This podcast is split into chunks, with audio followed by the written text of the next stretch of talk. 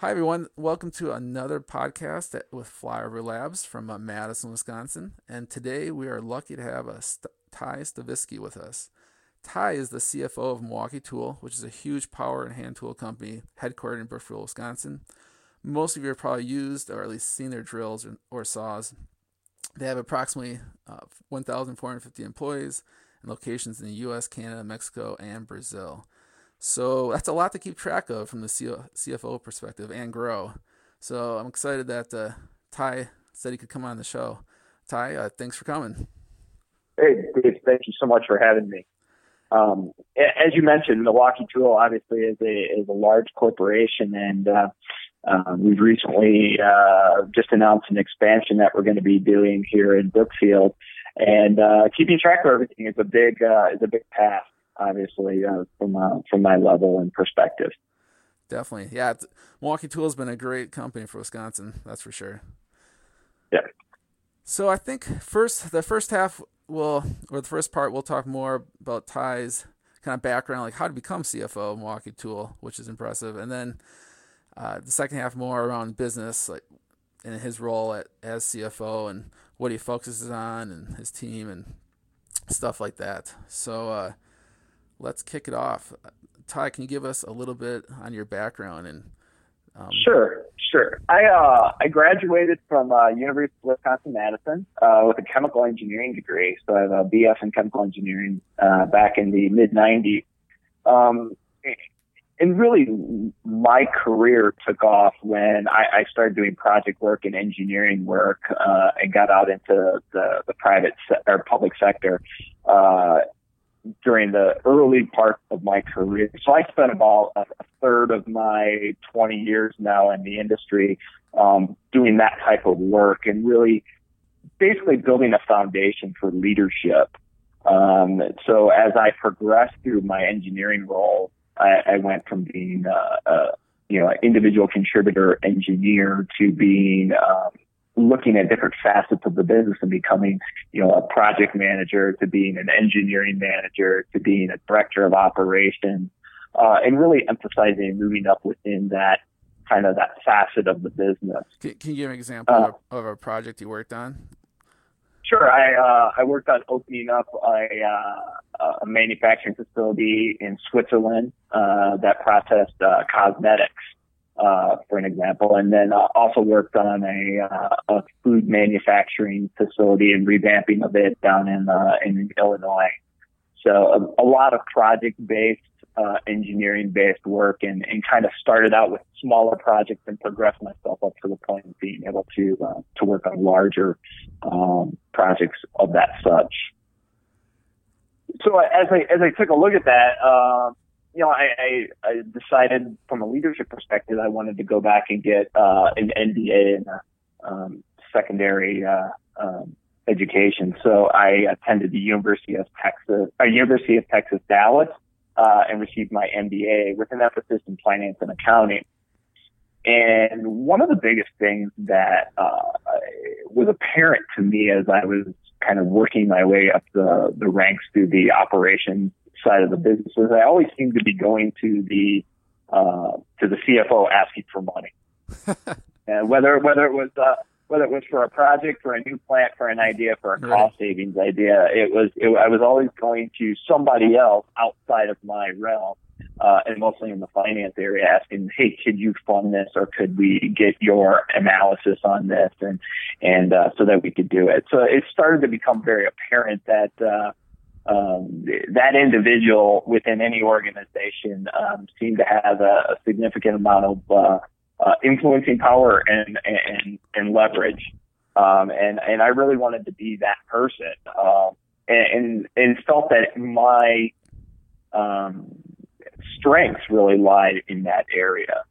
So so it was it was interesting. I had a I had a couple mentors that I worked with uh, very closely. Um, within uh, my career that that kind of steered me towards that finance accounting role. And not knowing where it would go um, i then took on numerous um, positions within the finance and accounting areas where i worked in uh, first off in an area that i was very familiar with which was operations. So taking on a controllership a plant controller type of role where I would uh, be very involved in the operation side that I was, um, you know, familiar with, and then being able to leverage my financial side. And I think the one big key thing and takeaway that I that that was apparent to me, um, and why I was able to leverage my uh, engineering, specifically chemical engineering background, and being able to be successful in the financial area was um, you know, the skill set that you build being a chemical engineer is the ability to, um, to basically model out any process, be able to determine um, scenarios as to if I had various different inputs into a model, I'm going to get these different outputs.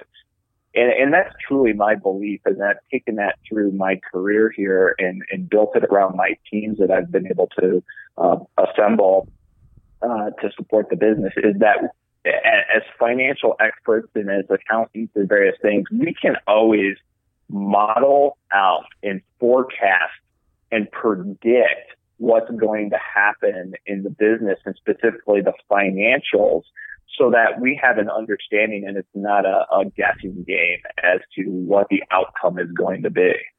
And, and, that really that really stems all the way back to that engineering background. So it, has been a nice, good blend of um, basis and skill set coming out of the engineering and applying that to the financial aspect and understanding of uh, of how that applies to the business. Huh.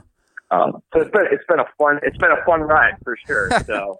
That makes a lot of sense, and uh, uh, especially with the modeling aspect and the and the leadership, like you said, you know, you went from it's not like you went from being a staff chemical engineer to uh, CFO. There's a lot of uh, probably a lot of leadership positions in between where you right, and I and I think leadership is the key thing. I mean, as you take a look at, at different CFOs within the organization, um, one of the things I think that makes a, a, a great CFO and a good leader more than anything uh, within it is, is usually the CFOs come out of some other aspect or area of the business or understanding so that they're not just been in the financial realm or in the public accounting sector their entire career. Um, it's the individuals that have come up through leadership roles and have done other things in the business that gives them that aspect. Because as a CFO, the one thing that you have to do is you have to basically um, know just about every part of the business you have to have an understanding of the operations. You have to have an understanding of the product marketing, the engineering. You have to understand what's going on in the sales and marketing roles. And one of the biggest things I could say to anybody that's trying to, uh, you know, become a, a financial leader within any organization is ensuring that you're you're moving around and understanding and spending times in those different parts of the business to support them so that you truly do get a 360 view of the business and you're not just laser lock focused or siloed into one aspect and part of the business. Um, because that, that's key and critical to making sure that, you know, you understand exactly what's happening and where the investment and where you can leverage the different parts of the business in order to be, you know, be as profitable as, as you can be and, and have the biggest return on the, the investment in equity. Because there's probably a few other leadership execs who have kind of the, the broad overview that you do, and of course the CEO does. Um, but you know, like the head of sales or um, you know, uh, marketing, you know, they're focused more on their one aspect. I mean, they have to know about other things, but yeah, I mean, my, my viewpoint is as a, as a CFO, you're you're the right hand person of the CEO, right? And, yep. and and that person always has the the broader view of the entire business, and and you know it from more of the financial aspect, but also have that same view. Um, you know, we have other, obviously, in all the organizations that I've worked at, we've had, you know, uh, you know, head of sales, a president of sales, or you've got a chief marketing officer, whatever. But they are a little bit more focused per se on their respective areas, just because that that's kind of where their their viewpoint is. So, um, but as a financial person and having to understand the uh, entire business and having to understand the financials related to it, you really do have to have that total broad view of the entire business and at least have an understanding of those different areas. No, that makes sense. And so, uh, going back to the personal side, what uh, sure. so those mentors, how do you think they were critical at all for you, or and if they were, did you seek them out? How did you uh, how did you make that happen? Sure. I mean, I, I've had a couple different ones. I mean, my first CFO that I worked for, um, he was he was a mentor to me because he was a very analytical individual, um, and really I spent a lot of time and learned a lot on um, applying uh, different scenario analysis and being able to take a look at understanding and getting into the weeds basically of, of different financials um, and, and really understanding how do you forecast, how do we model things, how do you look at different uh, opportunities within a business to understand what the paybacks are and where you should invest. So give, um, I really can you give an example? Yeah. Can you give an example of that? Sure. If you've got a, uh, you know, one of the biggest things that we do, especially when you you deal with big box retailers, is there's a ton of opportunities out there for line reviews on product uh, placement and new business that you want to win, uh, and really being able to put not not just a snapshot look of, hey, here's what one year of this uh, winning of this business and what you have to pay to get the business is, um, or the price concessions that you may need to get, but really looking at it over a three or a five year period in which you believe you're truly going to have that business. And then what are the things that you can do to your product offering over those three to five years that could change, you know, and be different than what it looks like in year one or year zero, um, that would sway your uh, decision making process on whether this is a good decision for the business to go after um, this this additional product placement. That's interesting. Um, and it's th- things like that where you're looking very macro long, um, uh, extended, you know, look at things versus taking a look at the, the very short sighted uh, viewpoint of, oh my gosh, it looks like we might lose money in year one, but oh, we're not taking into account that we may have this business for the next five years. And oh, by the way, look at all the things that happen when we get additional volume, maybe a factory, or we look at um, additional concessions that we may get from vendors and things like that. So um, taking a look at that holistic view is, was a real big key and critical uh, example. Interesting, and and probably updating those forecasts as you learn. Uh, well, whether there's new inputs or if you made mistakes in the model the first time. Because it right, must be hard exactly. forecasting five. It must be hard forecasting five years out. Yeah, I mean it's definitely a challenge, but at the same time, you know, if you're if you're plus or minus five percent in year one and you're plus or minus you know seven percent in year two and you're plus or minus ten, you still have the capability to say what's my best case, what's my worst case. True. Um, and, and being able that that's another thing that people you know financial uh, you know leaders have a tendency to get caught up in the you know fourth decimal place out um, yeah. beyond something and, and not looking at here's different scenarios and here's where I think my best case would be and here's where I think my worst case would be. I mean, at least have some guide rails and guideposts there. And I think that's key to being able to look at things and make decisions off things to understand where you fall in those guide rails, uh, as opposed to worrying that, hey, I'm going to, you know, be to the hundredth decimal place of a, of a, uh, a calculation in year one. Yeah, no, that's smart. It makes sense.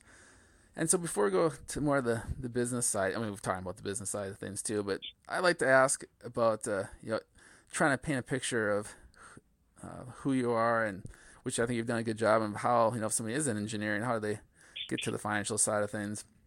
And along that path, you know, what, uh, what mistakes have you made or are there some critical mistakes you made that you've learned a lot from and you advise other people not making, or has you, have you come across that?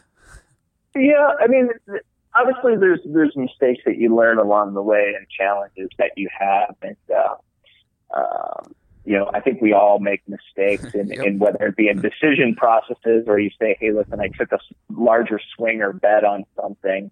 Um, and I think that just comes down to how much risk you wanted to take. Um, and, and I've made a couple of those along the way where, you know, either I've been, let's use the term persuaded by uh, other individuals within the business um, and maybe didn't take as hard of a breath look at uh, at the financials or at the risk associated with something and just assumed um, that you know it had been laid out crystal clear to me as to what the risks were and didn't really maybe factual double check some things. Um, and so I think there's there's always that that you know you you're only as good as what you know um, type of mentality sometimes. But um, one of the one of the things I've learned along the way is that you need to make sure that um, you ask you know maybe you ask why or how five different times um, in order to get down to um, making sure that everyone has looked at every possible you know risk or aspect of a project or a, an opportunity to ensure that you've taken into account um, all the different factors that could play into it. And your broad experience working with you know, different divisions and your chemical engineering that probably helps a little bit too. Asking you know seeing a, an issue from lots of different sides and being able to ask right. those important why questions, which is hard. Right. Yeah, yeah, no, it's it's tough, and and sometimes it's not easy for individuals, right? Especially when they're coming to bring you a project or bring you a, a next uh, initiative that you want to launch, and and uh, you know, it, sometimes it's uncomfortable when you start asking why about five different times, and you get pretty deep into it, and you peel back that onion, uh, and and try to figure out, you know, uh, you know, what is the risk associated? Or are we taking a flyer on this? Has everyone done their homework? Um, and making sure and, and you know as a, as a CFO and, as any leader with any corporation, I mean that's really what your you know your challenge is to to the the um, levels below you is is really trying to bring the experience that you have and, and asking all those questions and making sure that we're making the proper decisions for the corporation. And that and people bring these projects to you that it could be um, you know, a, a new partnership or with a, a big box or a new uh, new factory? I mean, it's a it's a wide variety. Absolutely. What? Absolutely. It, go, it goes from it goes from sales and marketing partnerships that we would have, uh, and this has been across all of my uh, um, uh, experience over the last 20 years. And, uh, or it could be opening a new factory in a new geographical region to uh, a new business opportunity or to an acquisition that we may want to take a look at, right? And it's, it's always understanding, uh, you know, uh, digging into it deeper and, and asking all the, the pertinent questions to ensure that we're making the right business decision. Interesting. We could have a whole podcast and just on each one of those areas would be interesting oh. to dive into because they all have their own uh, all have their own issues and questions that probably need to be asked. Oh, absolutely. there's um, there's no two that are the same for sure. Yes, and so maybe we could dive in if we have time on one of them later. But um, yeah, so let's switch a little bit more to the business focus. And, uh, you know, could you give people a perspective on your role as CFO at Milwaukee Tool? You know, what are your priorities and, um, like, who's on your team? Sure. Uh, so as a CFO, I mean, we're a, uh, we're a $2 billion organization, um, with, uh, offices, obviously here in Brookfield, Wisconsin, our headquarters office, but we also have, uh, manufacturing facilities, um, uh, global manufacturing facilities in the U.S., Europe, and Asia. Um, and we have responsibility over those manufacturing facilities. Uh, we also have sales offices in, uh, in Canada, Latin America, uh, Mexico. Um, so we have those responsibilities. So my main, you know, priority as as a CFO is, is ensuring the the uh, financial integrity of the business and delivering on our objectives um, and what we our commitments to our parent company are. Um, so on a day in and day out basis, I can definitely say that there's never two days that are the same.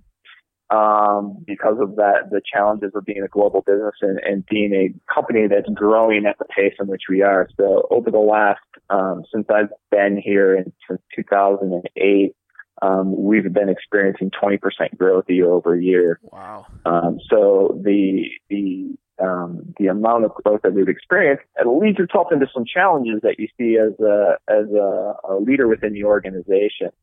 Um, and, and keeping the, so, so here my biggest challenge has been, um, right now is, is understanding where to invest.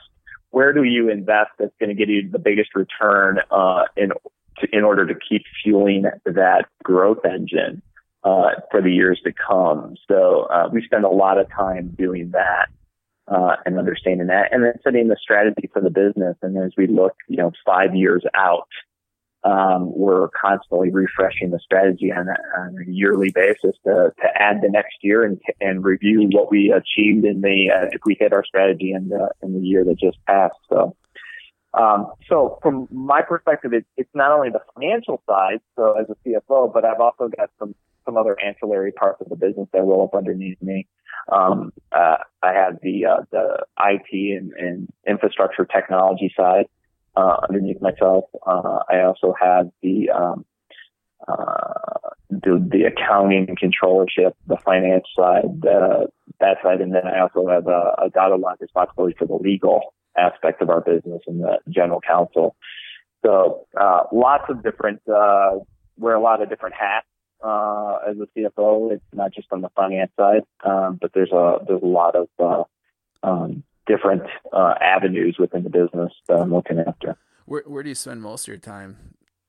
Do you think it? Uh, it's I spend most of my time um, spending time with my team directly, uh, providing guidance and and being in meetings to to understand the different aspects and parts of the business, um, and then also spending time on on the uh, on understanding the the strategy and and how the different projects and initiatives that we have align with our strategy, and then reviewing those um, on a you know on a case by case basis. Gotcha. Um, so so I rely heavily on my team to do a significant amount of the analytics um, and um, being able to support the business.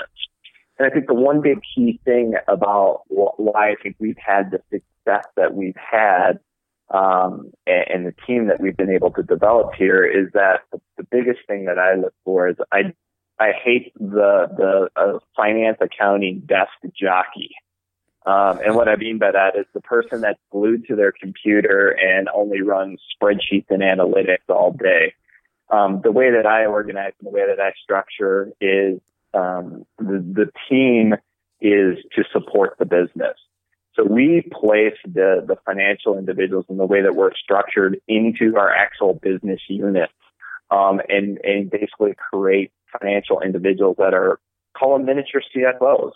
Um, because that's the way that we measure and metric the business. So uh, the decision making process is uh, is that those individuals are empowered to make decisions uh, with their respective leader within the different parts of the business. So um, so I want those individuals. The biggest thing that I see as as a, CFO, and the biggest thing that I, I think is the advantage to an organization like we have is is that we have seats at the table for all of the financial individuals. It's not that they're brought in at the last minute or anything, but they're actually partners and they're invited to the table in any of the upfront decision making process and get involved in the project.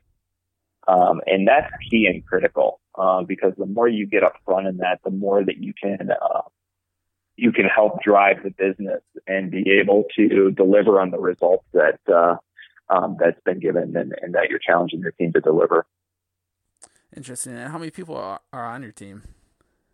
Uh, of all those different uh, uh, areas that I mentioned, yeah. I think we've got 99 employees at this point in time.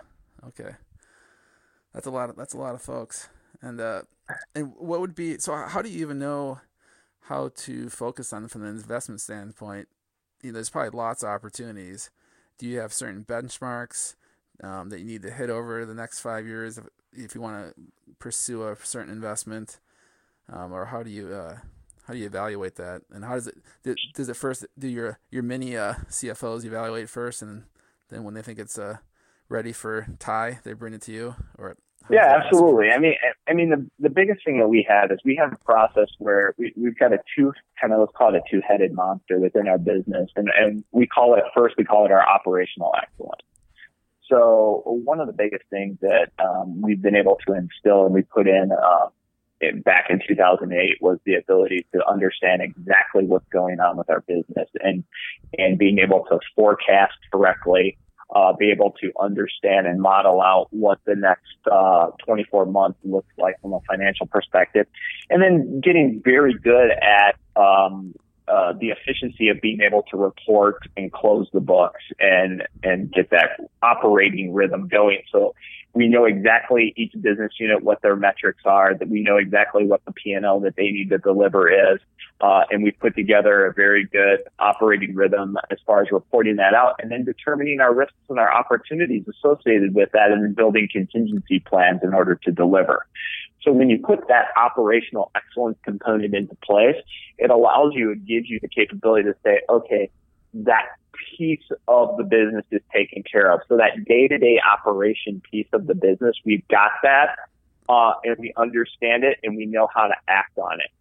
And what it does is it allows you to deliver your results. And then what we have is we've got a, a term that we've coined that's called uh, X to I, which is Excel to invest.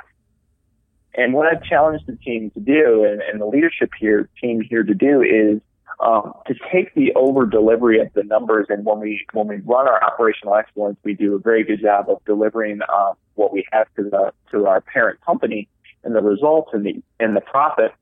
And then we take that profit and we reinvest any over delivery of profit. We reinvest that back into the business.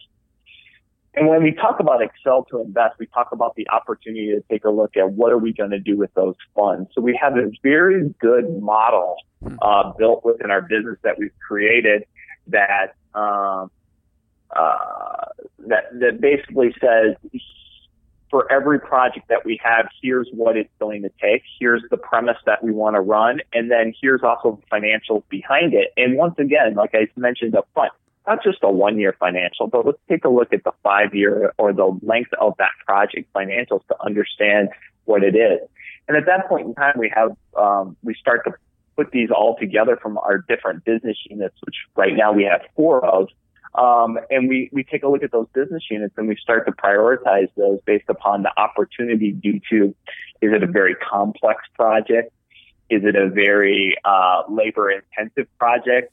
What's the timing of the project, um, and then what's the financial payback on the project. So once you take those kind of those four metrics together, um, you can you can really start to uh, put together a, a, rating system for that, um, and then we start to review those. That's what I was going to ask. So you almost have like a score that you assign yeah, it, it's, it's a very loose. A soft it's a very score. loose. Yes. yeah, it's a soft score because there's there's times where you you override the score, right? Sometimes because you say, hey, listen, there's a competitive threat that may be in the industry um, that we need to to uh, reprioritize something that may not have the highest score, but we know that it's um, something that we have to attack in order to maintain some business um, that we may have. So you you obviously have to um, use that score very loosely, but at the same time, it gives you the initial um, kind of totem pole rank. Yep. Uh, for how you go. So. No, makes sense. And so we're almost out of time. I got two. We can. Well, they could be long questions, but we can make them quick. Uh, one, one, one is uh, just curious about the manufacturing, and you know, I know you do manufacturing all over the world. Do you see more being pulled back to the United States? Um, and the, to go along with that, is a lot of your revenue growth is that international? So it sounds like you're gonna add on 400 million revenue this year, which is a it's a lot of a uh, it's a lot of drills. Yeah. Uh, no, so so from uh, I can I can uh, I can mention to the the uh, the revenue side, uh, all of that is organic. Um, and that's all mostly North America wow. and and Mexico and Latin America. Okay. So um, so the majority of that is actually just coming through uh, the innovative technology that we have coming out. So um, one of the biggest reasons why you can kind of see the growth that we've been able to establish over the you know 20% growth over the past uh, eight years has really been because of um, the disruptive innovation that we've brought to market. Um, so the the main key thing that we have in our business is the fact that we're our entire business isn't an inward facing business; it's an outward facing business. And what I mean by that is we are so focused on our end users and so focused on the individuals using our products that we listen to them and we innovate and design our products in order to provide productivity solutions to our end users. Huh. We're not a group that, like, you know, tool manufacturers specifically, uh, back in the, the 80s were developing motor technologies and new battery technologies, uh, in the 80s and 90s. And, and what you basically had was a, a grouping of, of individuals that said, Hey, we're going to develop a tool and shove it out to the contractor and they better like it, um, because it's the coolest tool as, an, as that we've ever designed. Um, and unfortunately, that's not how the industry works. And when you become an outward facing organization, and what I mean by that is everybody's outward facing. So it's not just the sales and marketing organization or the product development organization or the product marketing. It's every single person within our organization from IT to finance to HR to legal that's outward facing and understanding and collecting the data uh, as much as we can and listening to our end users. Um, and when you do that, is when you're able to achieve the, the type of growth numbers that we have because then we can provide disruptive innovation to the market and then we can do the things like we've done, which is basically launch more new products uh, over the last eight years than all of our competitors uh, combined. Wow. Um, so it, it's it's just one of those um, those key, you know, I call them secret sauces uh, to our business, and, and it's been one of the things that's really been able to to fuel our growth. Well, now, now I have a lot of questions around that, but I'll hold off. Maybe, maybe another time. Maybe another time. And uh, there you go. Um, oh, and before. Uh, we and then manu- you wanted to talk a little bit about manufacturing. Oh yeah, so, yeah, yeah. So, ma- so manufacturing onshore. I mean, we we have three manufacturing facilities in in the United States right now. Um, and, and you know what? It from a from a global perspective, it really just depends upon where you get the best cost. And what I mean by that is not the lowest cost.